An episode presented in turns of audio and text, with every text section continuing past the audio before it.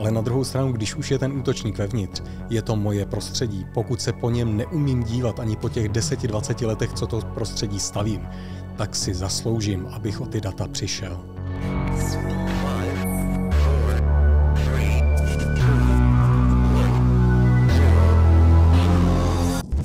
Hezký den, dámy a pánové. Mé jméno je Stanislav Novotný, se mnou je tu můj kolega Jan Kopřiva.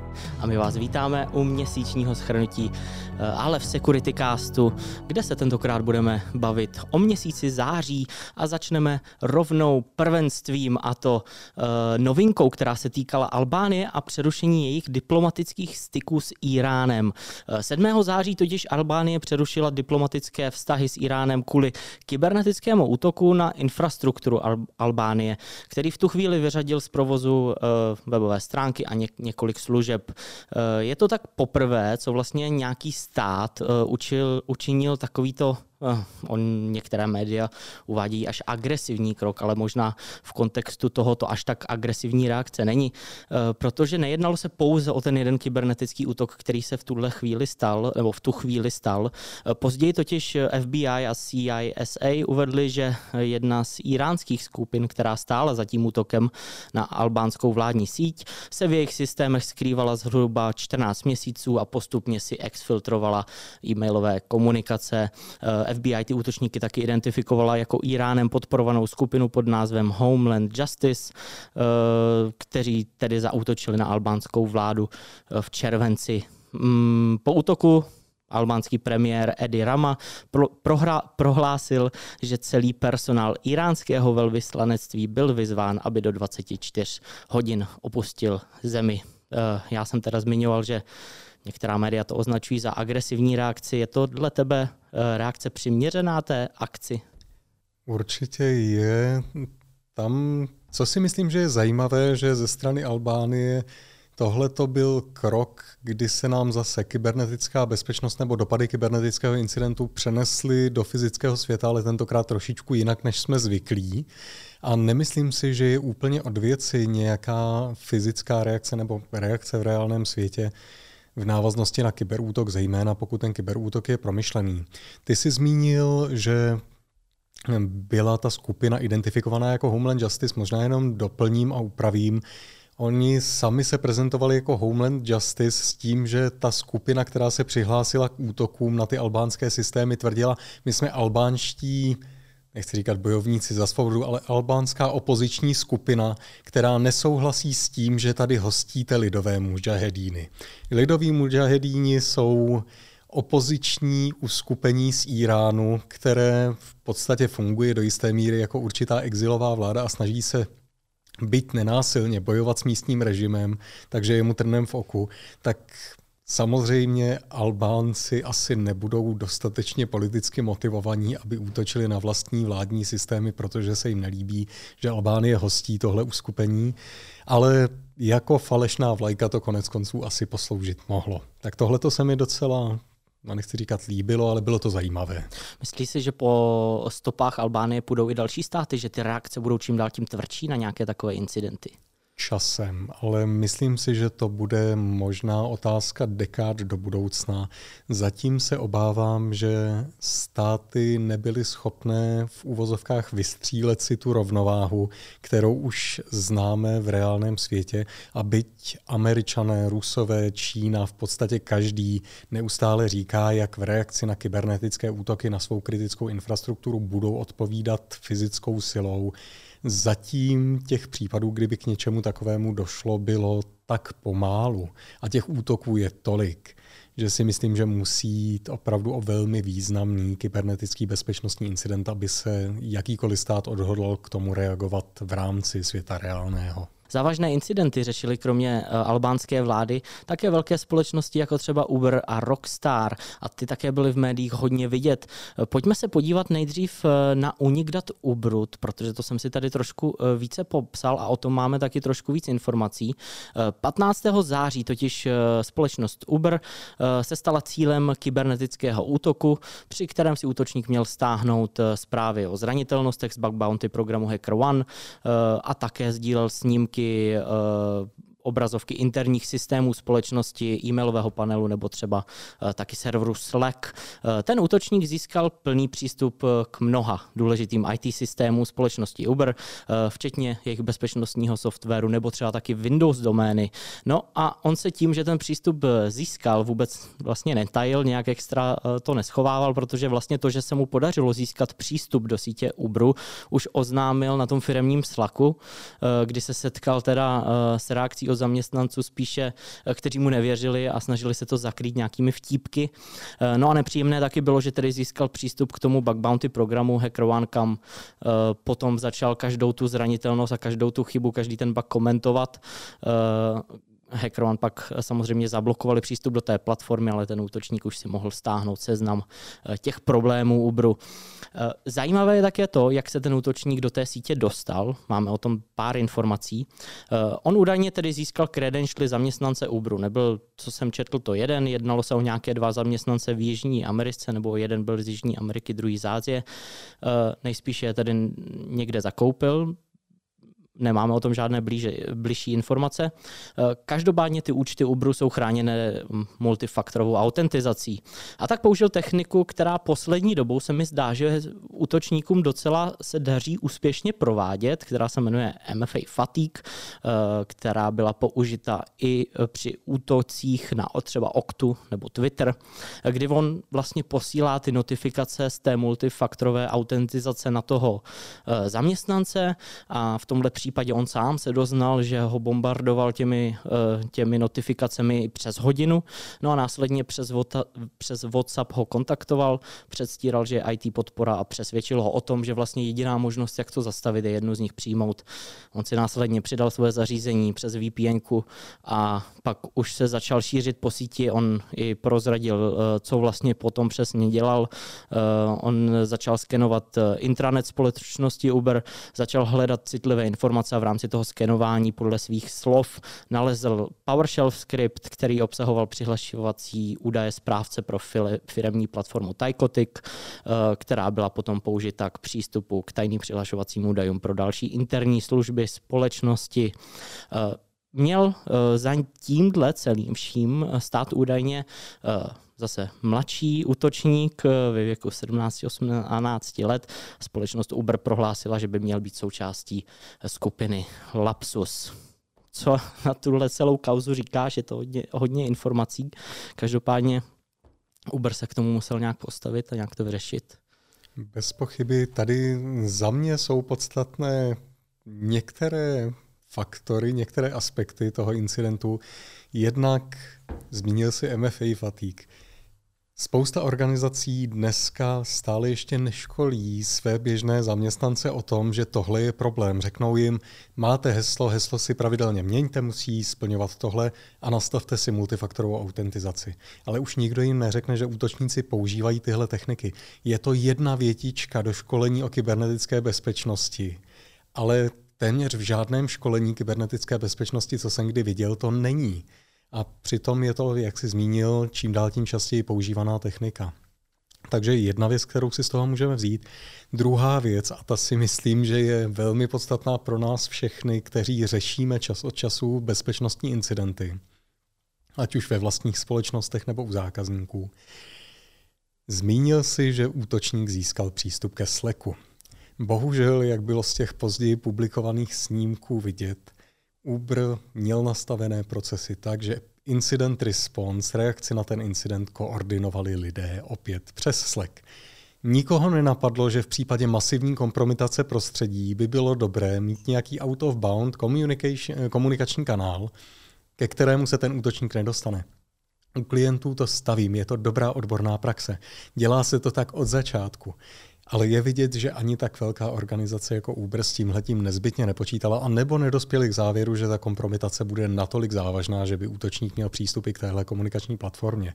Ale tohle to byl ten druhý faktor, který se mi docela líbil a přišel mi takový na jednu stranu tragický, na druhou až úsměvný. To znamená, že ten útočník ve chvíli, kdy oni řešili vlastně eh, to, co se děje u nich v síti, mohl celou tu komunikaci vlastně sledovat. Tak to myslíš? Přesně tak, protože principiálně pokud je to problém zejména ve chvíli, kdy dojde k masivní kompromitaci, pokud mám účty doménového administrátora, ve tvé organizaci nebo jiný vysoce privilegovaný účet, můžu si dát oprávnění v podstatě k čemukoliv, kdekoliv, jen mě to bude stát několik kroků navíc. V momentě, kdy mám ověřování identity uživatelů komunikační platformy, přes kterou řeším reakci na incidenty, napojenou na svoji interní doménu, kterou už útočník kompromitoval, kompromitoval i tu komunikační doménu, pardon, to komunikační prostředí, a tím pádem útočník vidí, co si píšeme. V tomhle případě to určitě velký problém nebyl. Ale když jde o útoky sofistikovaných, třeba státních aktérů a organizace pomocí svých vnitřních komunikačních kanálů napojených na doménu se baví o tom, jak toho útočníka odstřihnou a on to všechno vidí. Samozřejmě má spousty času na reakci, má možnost upravit si ten svůj mm, záchyt v tom prostředí, ten svůj zachycený drápek, tak, aby ho odstřihnout nedokázali. Takže tohle je opravdu poučení, které z toho můžeme čerpat všichni. Eh, co je vlastně pro Uber v tuhle chvíli nejhorší? To, že získal eh, přístup k systému, stáhl si nějaká data, ale nebo třeba, že někde i zmiňovali to, že, se, že získal přístup k tomu bug bounty programu a že on si vlastně mohl stáhnout seznam všech vlastně problémů, co, či, kterým Uber nebo které byly Uberu nahlášené a prodat je vlastně dál útočníkům, kteří je můžou dále využívat. Já bych řekl, že pro Uber největší problém teď bude reakce veřejnosti a jeho zákazníků, protože Uber sám ty zranitelnosti zná, sice je určitě chtěli pečovat v rámci nějakého běžného záplatovacího cyklu, ale tak budou to muset uspíšit, protože vědí, že útočníci o nich teď taky vědí. Pokud jde o ten druhý aspekt, který si zmiňoval, útočník ukradl nějaká data je otázka, jaká Uber sám se vyjadřoval v takových poměrně obecných termínech. Zmínili, že útočníci, ne, jinak, zmínili, že se jim nepodařilo zjistit, že by útočníci změnili cokoliv ve zdrojových kódech, takže zřejmě k ním přístup měli. No, četl jsem to tak, že zřejmě ano, ale asi nedošlo k žádné změně. A navíc Uber poznamenal, že veškerá citlivá zákaznická data jsou šifrována jako dodatečný mechanismus pro zajištění jejich bezpečnosti. Jestli si z toho mám vzít, útočník získal zašifrovaná data, vůbec k tomu nepřistoupil nebo něco jiného, nevím. Uber nebyl natolik specifický.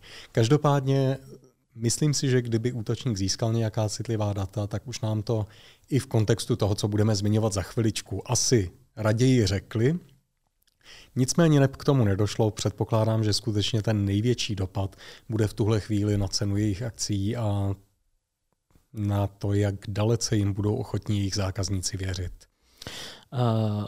A na důvěryhodnosti nepřidá ani právě uh, zpráva, na kterou se podíváme teď, a to, že CSO Uberu byl Joe Sullivan, eh, bývalý tedy bezpečnostní ředitel, eh, byl odsouzen eh, a to za maření řízení Federální obchodní komise a za spáchání trestného činu v souvislosti s pokusem o utajení hackerského útoku na společnost Uber v roce 2016.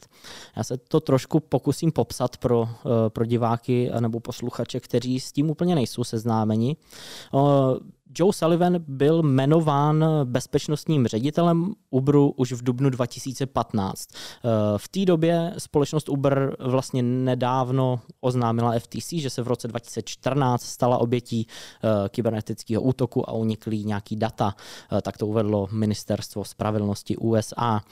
V návaznosti na to odhalení potom zahájilo tedy FTC vyšetřování postupů společnosti Uber v oblasti zabezpečení jejich údajů. Eh, v květnu 2015, tedy měsíc potom, kdy vlastně Joe Sullivan nastoupil jako ten bezpečnostní ředitel, FTC doručila společnosti Uber podrobnou žádost o občanskoprávní vyšetřování, v níž požádala jak o rozsáhlé informace o všech dalších případech neoprávněného přístupu k osobním údajům uživatelů, tak informace týkající se širšího programu a postupu společnosti Uber v oblasti zabezpečení těchto údajů.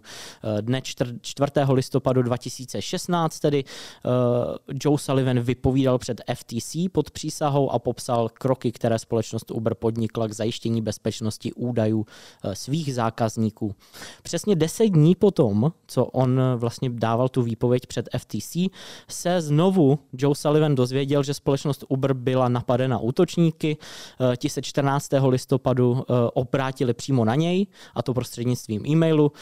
Informovali ho a další zaměstnance společnosti Uber, že ukradli značné množství údajů o uživatelích Uberu a požadovali od společnosti Uber vysoké výkupné výměnou za to, že tyhle údaje smažou teď zase budu uh, citovat ministerstvo spravedlnosti. Eh, důkazy následně prokázaly, že krátce poté, co se Sullivan dozvěděl o rozsahu incidentu, uh, namísto toho, aby o něm informoval FTC, jiné orgány nebo uživatele Uberu, vymyslel a provedl plán, jak zabránit tomu, aby se o narušení dozvěděla FTC. Sullivan například řekl svému podřízenému, že nesmí dopustit, aby se to dostalo ven, instruoval ho, že informace musí být přísně kontrolovány a že mimo bezpečnostní skupinu se má vyprávět, že to žádné vyšetřování neexistuje. Uh, Sullivan byl tedy shledán vinným za obě obvinění a hrozí mu až 8 let vězení. V komunitě se na to objevovaly takové dva, uh, dva názory, tak mě bude zajímat ten tvůj. Uh, jeden byl ve smyslu, že by tenhle závěr soudu mohl být odstrašující příklad pro to, aby se samotní CSO rozhodovali stejně jako Joe Sullivan, nebo případně, aby na ně nebyl vyvíjen takový tlak, eh, žádný tlak, aby se takové věci skrývaly. A ta druhá strana tvrdí, že tohle rozhodnutí by mohlo značně stížit firmám vlastně najímání CSO a CISO. Eh, jaký je tvůj názor na celou tuhle kauzu? Já si dovolím zmínit ještě jednu věc. Určitě. Sullivan před soudem se hájil tím, že to rozhodnutí bylo podmíněné doporučením interního legislativního nebo legálního týmu. Mm-hmm interního právního týmu v Uberu, který doporučil, aby tímhle způsobem postupovali. Soud Nečetl jsem konkrétní zápis, ale z těch reakcí kolegů, kteří se tomu v Americe věnovali, to vypadalo, že skutečně tohleto soud nějak nepřijal stylem vy jste finálně odpovědnou osobou. Tudíž doporučení, které byť by šlo proti zákonu, není samo o sobě úplně postižitelné nebo nechceme ho postihovat, ale vás postihneme, protože vy jste ve finále tou osobou, která rozhodla. Myslím si, že by měl být postih i na té druhé straně, ale to, že člověk, který má být z pohledu firmy zodpovědný za zabezpečení, ale nejenom vůči interním stakeholderům, ale i vůči externím organizacím, ať už je to nějaký regulátor nebo stát samotný, Takový člověk se pochopitelně musí chovat nejenom v souladu s tím, co organizace potřebuje, ale i v souladu s legislativou, takže nemyslím si, že by kdokoliv měl tendenci toho člověka hájit a říkat, udělal něco špatně.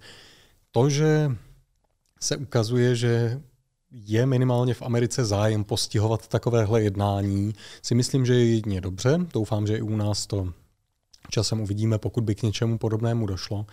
A otázka toho, jestli bude nebo nebude složitější najímání takovýchhle rolí, já si nemyslím, že by to byl takový problém. Šel bys dělat CISO do organizace, kde by si cítil, že tě budou nutit lhát regulátorovi o tom, že máte incidenty? Já doufám, že ne. Pevně doufám, že většina lidí na těchto pozicích je dospělá, je dostatečně morálně vyvinutá, aby si sama srovnala, kde je to eticky za čárou, kde ne. A jednali podle toho a ne podle toho, že jim vedení organizace řekne, tohle nesmíš přiznat regulátorovi. To mi přijde až takové trošičku dětinské, čili tady myslím si, že postih je na místě. Já se přiznám, že bych byl trošičku ještě štědřejší v tom, koho bych pomocí něj odměňoval, ale to je trošku nad rámec. Já jsem to chtěl říct, že, my, že, my, že s tímhle rozhodnutí ve směs souhlasím a myslím si, že to určitě určí dobrý precedens do budoucna. Eh, na druhou stranu si myslím eh, stejně, že pokud je zaměstnaný tou společností a provádí pro ní určité, uh, určitou práci, tak by mělo být víc lidí, kteří za tak velkým rozhodnutím stojí. Mělo by být potrestáni všichni, kteří nějakou mírou přispěli k tomu rozhodnutí, protože přece jenom, ano, on je ten člověk, který, řek, který nejspíše tedy řekl, ano, rozhodl se proto to tak udělat. Každopádně nevěřím v to, že před tím, než udělal to rozhodnutí, eh, nekonzultoval tu věc s několika lidmi, kteří mu třeba poradili a postrčili ho tím směrem, jak to udělat. Uvidíme, jak v budoucnu na to budou reagovat eh, další CSO a jestli se něco takového ještě bude dít. Já bych udělal jenom krok zpátky, vrátil bych se ještě k tomu lapsusu, protože potom, co Uber oznámil toho 15. září nebo 16. září, že se 15. září stal terčem kybernetického útoku, prakticky několik dní na to hned eh, se o víkendu na internetu začaly šířit videa z připravované hry GTA 6 od studia Rockstar. Eh, pro ty, co nejsou takový vášniví hráči, tak GTA je vlastně herní titul, který eh, je na trhu už několik desítek let, dá se říct. Společnost je to prakticky vlajková loď společnosti Rockstar, eh, která jim přináší miliony, miliony dolarů eh, z toho, že ty hráči online kupují virtuální měnu eh, a vlastně to přináší Rockstaru spoustu peněz. A teď právě Rockstar začal začal vývoj, nějaký, nějaký rok zpátky, nové hry GTA 6. Samozřejmě to je opravdu velký titul eh, v tomto poli a tak eh, se Rockstar snažil eh, chránit jakékoliv údaje, které vychází ven o této hře. Šetřil si to oznámení o tom, že něco takového vyvíjí. Šetřil si to, ale bohužel mu to překazil možná ten samý útočník, to vypadá, který se dostal do sítě společnosti Uber, který vypustil 90 videí od což vypadá jako developeři, kteří tu hru vyvíjí, eh, a oznámil, že se mu podařilo ukrást eh, zdrojové kódy nejen té nové hry GTA 6, ale i té staré, nebo toho titulu, co je právě teď na trhu GTA 5 eh, a ty se snaží prodat a samozřejmě nejspíše vydírat Rockstar o nějakou částku, aby nevypustil i ty zdrojové kódy GTA 6. Teď nevím, eh, Rockstar tedy rozhodně nezmínil, jak ten útočník se dostal do té sítě. Máš nějaké informace další, co já jsem nikde nezachytil? Ne, můj předpoklad zní, že to bylo analogické k tomu výše zmíněnému útoku. Možná ještě zmíním, nezaznamenal jsem ani ze strany Rockstaru, že by potvrdili to zcizení zdrojových kódů. Mm-mm.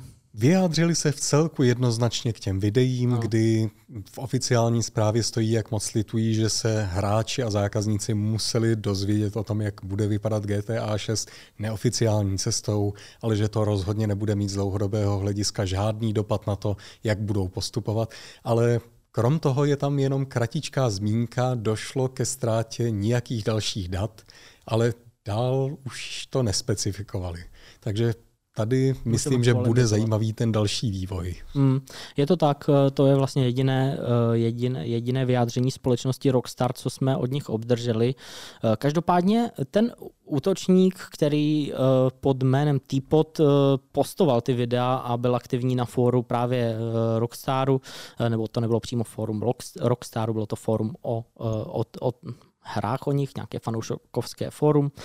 E, najednou asi dva dny potom e, vlastně smazal ten původní příspěvek, přestal komunikovat na Telegramu, načež jsme se potom ve čtvrtek 22. září e, dozvěděli, že londýnská policie v, v hrabství Oxfordshire zadržela 17-letého mladíka podezřelého z hackerství a to v rámci vyšetřování, které podpořila Národní jednotka pro kybernetickou kriminalitu a mělo to být ve, spolu, ve spolupráci s FBI a zůstává ten jedinec v policejní vazbě vypadá to tedy, nebo spekulovalo se hodně o tom, že je to uh, už i lídr Lapsusu, ale my jsme si s jedním uh, komentujícím pod jedním pod tím videem vlastně psali, uh, že nám přijde divné, že pokud už ten lídr Lapsusu byl v hledáčku vlastně uh, policejních orgánů z těch předchozích líků, že by opravdu se jim podařilo až teď ho dopadnout, až potom, co vlastně napadl další dvě společnosti. Takže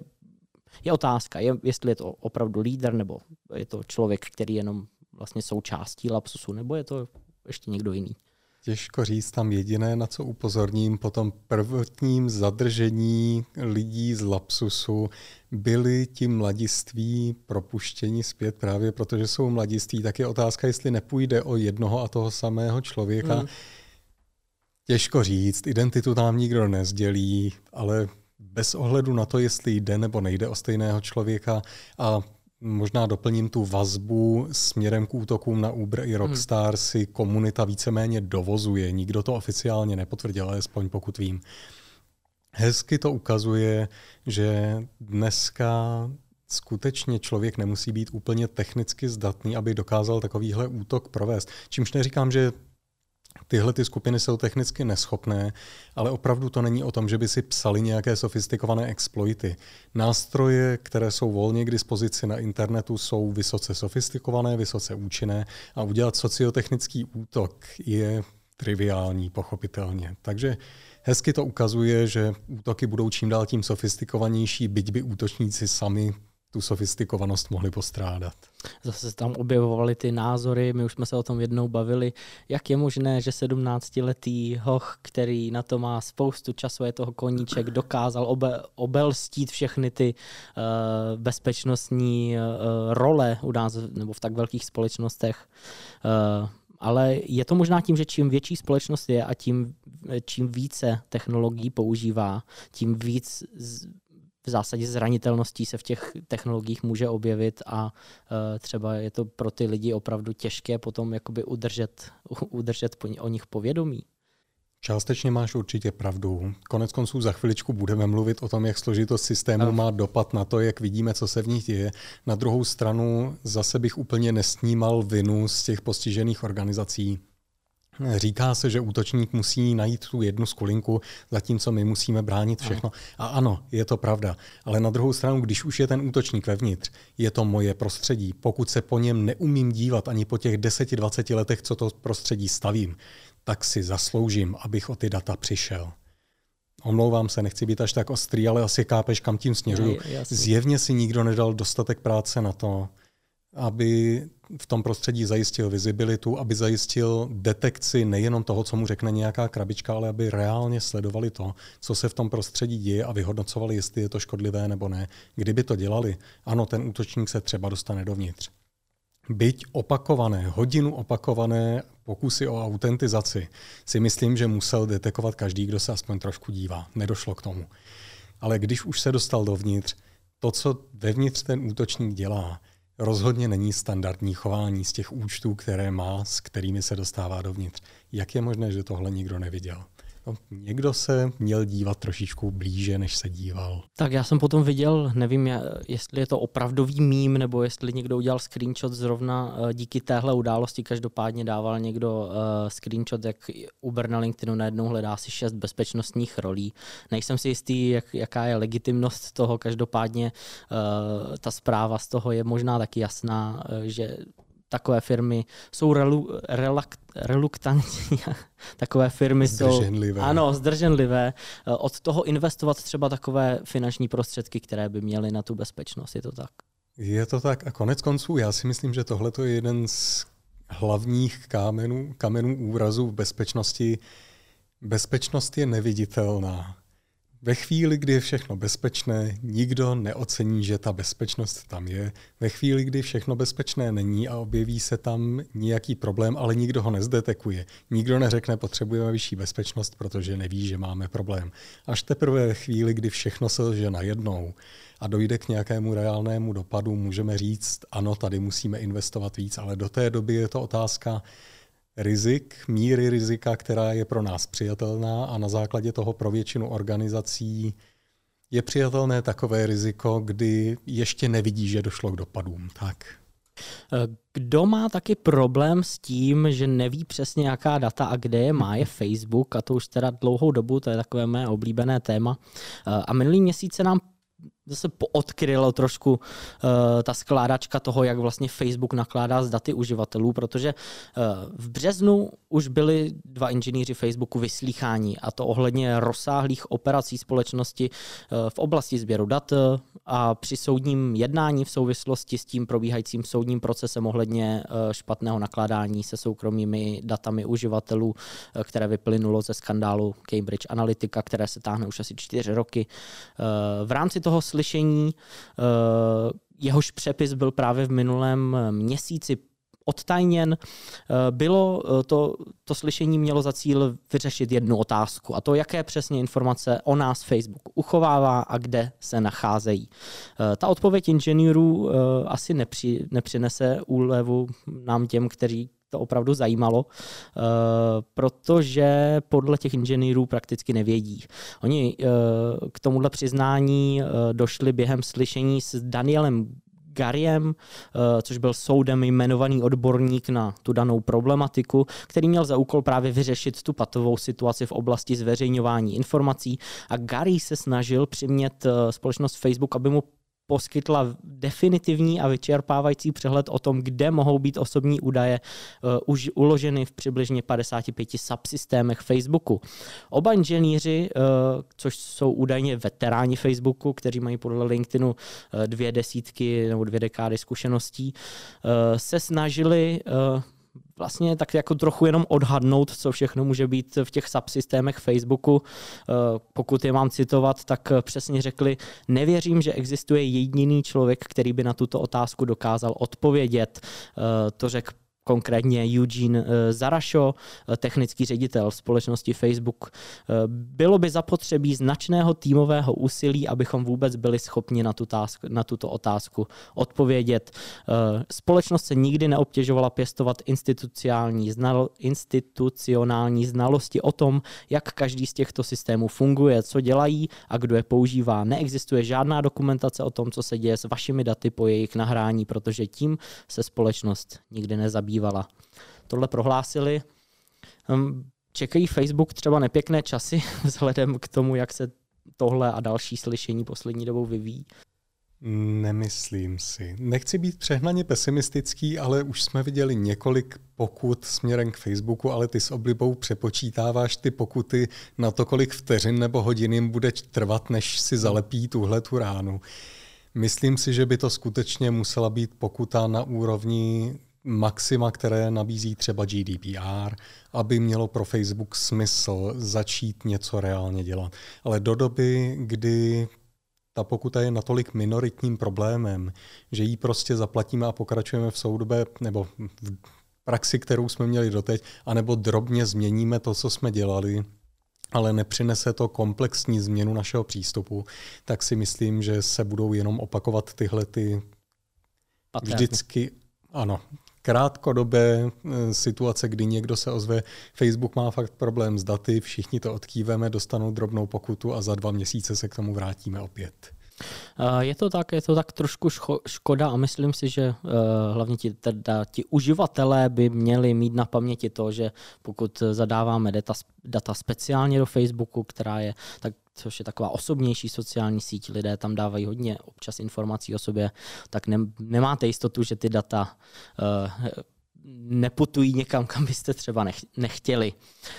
Odpust, konec konců, jak teď vidíme, neví to ani Facebook, ani Facebook kam ty data putují. Je to, takže. je to tak.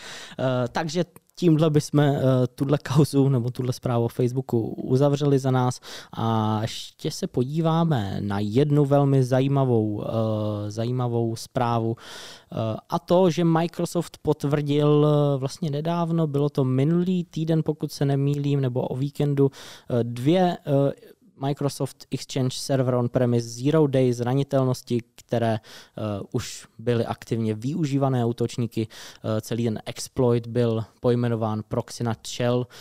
Možná bych s nám mohl popsat vlastně, co za dvě zranitelnosti uh, Microsoft oznámil a jak reálně uh, mohou pomoci útočníkům uh, dostat se do sítí. Dobrá. Principiálně jedna z těch zranitelností je server-side request forgery, druhá z nich je přístup k PowerShellu pod libovolným účtem na Exchange. Co dohromady tyhle ty dvě zranitelnosti umožňují? Jsou proč se to jmenuje Proxy Not Shell? Je to velmi podobné zranitelnosti Proxy Shell, dokonce tak podobné, že v momentě, kdy byly publikované ty první indikátory, tak jsme na to všichni koukali a říkali jsme si, moment, tohle známe, tohle už jsme viděli. Takže velmi podobné proxy shellu. Pro úplnost připomenu, proxy shell byla jedna z nebo byla sada zranitelností, kterou využívali útočníci ne až tak dávno k tomu, aby konkrétně loni, snad to bylo zase září, mohlo to být před rokem. Každopádně k tomu, aby na exchangech, on-premových exchangech získávali přístup, z pravidla tam vytvořili webshell, přes který následně byli schopní ten exchange do jisté míry ovládat a potom ten exchange použili jako prvotní opěrný bod pro další přístup do sítě.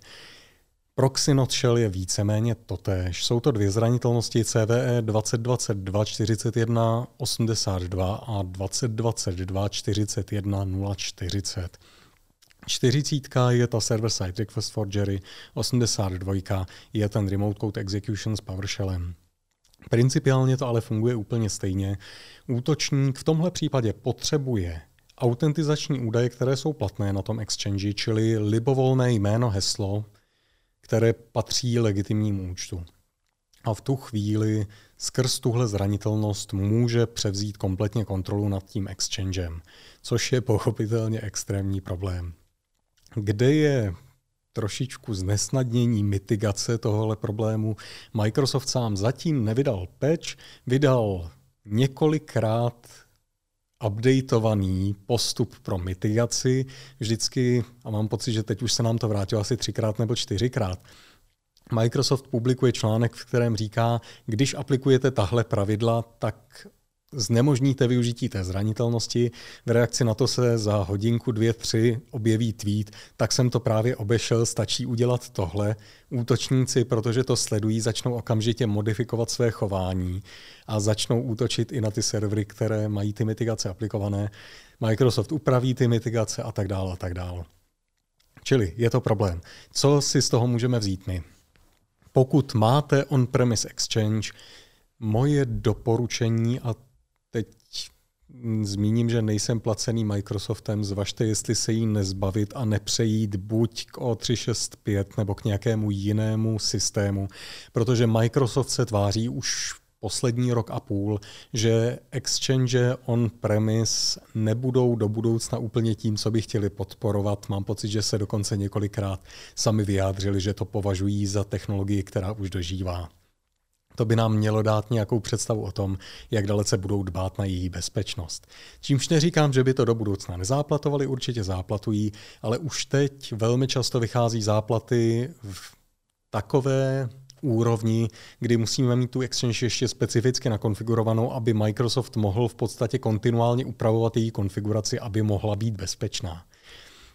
Takže do budoucna tohle bude problém. Každopádně zpět k proxy not shellu.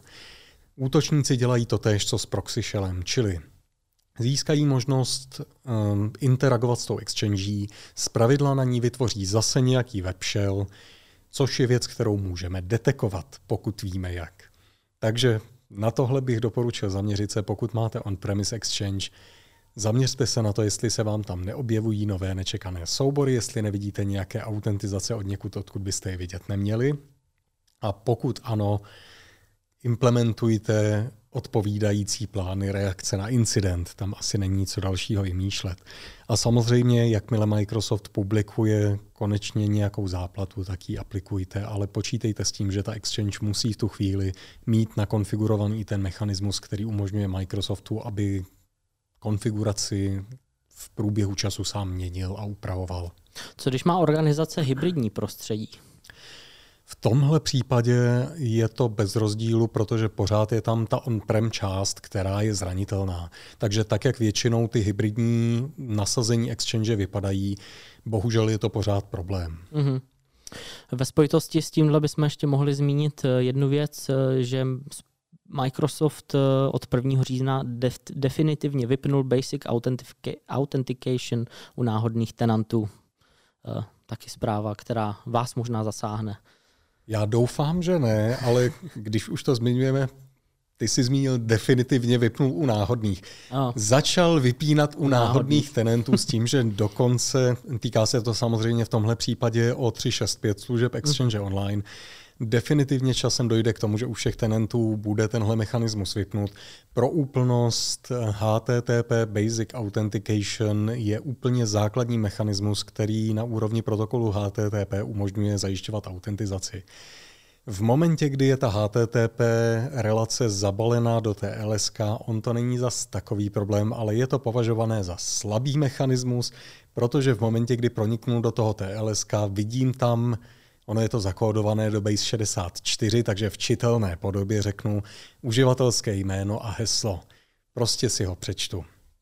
To je samozřejmě nežádoucí, takže Microsoft dlouhodobě tlačí na to, aby se tenhle mechanismus nepoužíval u žádné služby a teď se právě rozhodl, že u těch služeb, které mají co dočinění s Exchange, konkrétně s mapy, OAB, co tam by, samozřejmě POP, IMAP, všechno, co se dá zabalit do HTTP, u tohohle přestane podporovat u, jak jsme řekli, sami zmínili, náhodných, náhodných. tenentů, hmm. což mě docela překvapilo, ale přestanou podporovat u tenentů podporu nebo mechanismus tohohle přihlášení. Tak. Takže cílem je přestat podporovat uh, u všech tenantů tohle? Ano, myslím si, že zcela jistě a do budoucna vzhledem k tomu, že je to i dobrá odborná praxe a dneska s výjimkou velmi specifických případů neumím si představit ani žádnou jinou, to je v tu chvíli webová aplikace, mm. že jo, je to přes HTTP, ani žádnou jinou webovou aplikaci, která by používala tenhle basic authentication mechanismus a nebyl zájem na tom to změnit. Hmm. Ještě když se vrátím k tomu, eh, k tomu proxy nad Shell, eh, Microsoft Patch Tuesday je každé druhé úterý, eh, tak v tom případě jsem už někde četl, že se šušká, že by Microsoft mohl vydat patch k téhle záplatě. Já předpokládám. V rámci, v rámci toho Microsoft Patch Tuesday, takže sledujte, sledujte úterý, v úterý určitě. Ještě než ti dám slovo, co se týče doporučení, tak eh, bych rád zmínil eh, místo prostoru pro diváky klasicky.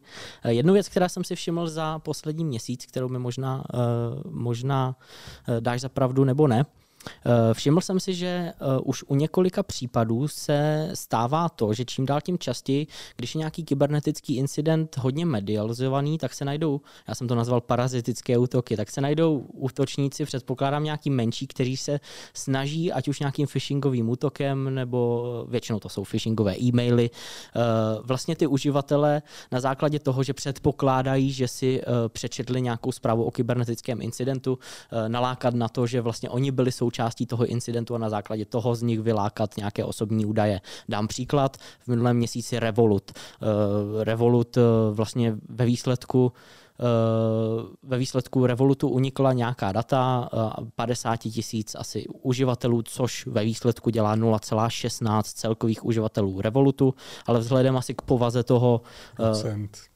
procent, pardon. Eh, vzhledem tak k povaze toho, co Revolut dělá, eh, tak to samozřejmě bylo medializované i tady v Česku docela, bych řekl, markantně na to, jaké incidenty se dějí a které se v médiích neobjeví a pak se objeví najednou Revolut. Na základě toho samozřejmě proč eh, parazitické útoky, protože přijdou, řeknu, předpokládám, že jsou to malí útočníci, kteří se na tom chtějí přeživit a začnou rozesílat zákazníkům Revolutu uh, e-maily typu byli jste součástí tohoto a tohoto úniku, musíte si ve čtyřech krocích uh, zabezpečit svůj účet plácnu. A potom samozřejmě, protože ti lidé třeba někde ve zprávách slyšeli, že se něco takového stalo, stalo na nějakém portálu četli, ale neví přesně, jestli se jich to třeba týká, tak tomu uvěří a vlastně tomu eh, propadnou a ty svoje citlivé údaje eh, tomu útočníkovi dají. Eh, je to něco, co se děje delší dobu, nebo jsem si toho všiml já, že poslední dobu jsou takové útoky na vzestupu? Je to určitě čím dál tím častější. Já bych řekl, že se jedná o přirozenou evoluci toho, jak phishing fungoval vždycky. Útočníci už někdy od roku 2000 2008, kdy to začali využívat pro šíření malwareu, možná ještě dřív, brali vždycky ty mediálně zajímavé kauzy a ty používali pro buď podvodné útoky nebo pro šíření malwareu. V tomhle případě myslím, že jsme jenom dospěli do fáze, kdy už sami kybernetické útoky jsou mediálně zajímavé natolik, že je k tomu budou zpětně využívat. Takže získali jsme takový zajímavý cyklus. Cyklus, ano. Takže možná na to pozor, že uh, i když uh, třeba používáte nějakou službu a nejste součástí toho původního úniku, pořád na vás můžou přijít nějaké sekundární útoky tohoto typu. No a teď už uh, si rád poslechnu tvoje doporučení pro architekty a manažery kybernetické bezpečnosti na měsíc říjen. My už jsme jedno to doporučení zmínili, takže dneska to budete mít, dámy a pánové, stylem dvě za cenu jedné.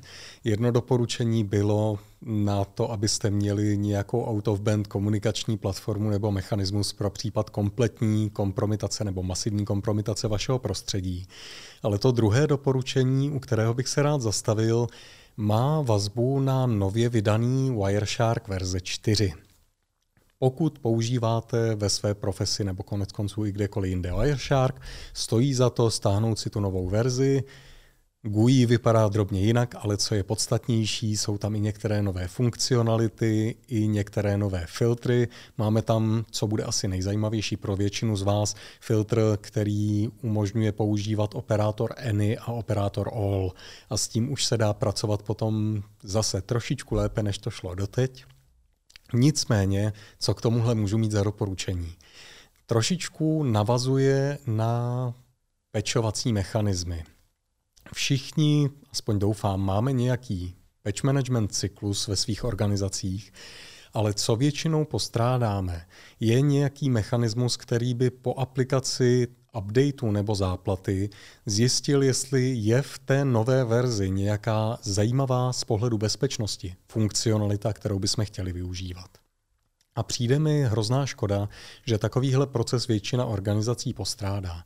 Takže doporučení směrem k vám, Nastavte si v rámci svých interních procesů i takový proces, který zajistí, že jednou, klidně za měsíc, tohle nebývá až tak urgentní, se někdo podívá na ty bezpečnostní systémy a systémy využívané pro bezpečnost, které máte ve svém prostředí, projde ty nové funkcionality, které byly do nich přidány a rozhodne, jestli se jedná o něco, co by měl třeba nějaký tým nebo nějaký jednotlivec vědět a upozorní je na to. Wireshark budíš toho krásným příkladem, protože kdo čte dneska release notes pro Wireshark? Většina z nás rozhodně ne. Ale když to neuděláte, zjistíte jenom, že GUI se nám trošičku změnilo, ale přijdete o spoustu funkcionalit, které tam teď nově jsou přidané, nebo které jsou trošičku lépe řešené a nedozvíte se o nich, nebudete je používat a byla by to velká škoda. Takže tímhle doporučením já se dnes asi rozloučím. Stando, pokud nemáš nic dalšího. Já bych se taky rozloučil dneska už. Perfektní. Takže... Tak v tom případě za nás oba, dámy a pánové, jako vždy vám mnohokrát děkujeme, že jste se k nám připojili. Budeme doufat, že se k nám připojíte i příště.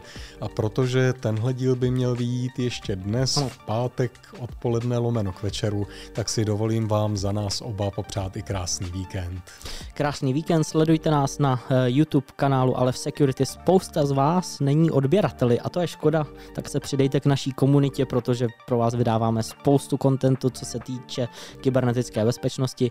Já ti Honzo eh, děkuji zase za tenhle měsíc, za tvoje příspěvky a my se na vás budeme těšit eh, měsíc příští.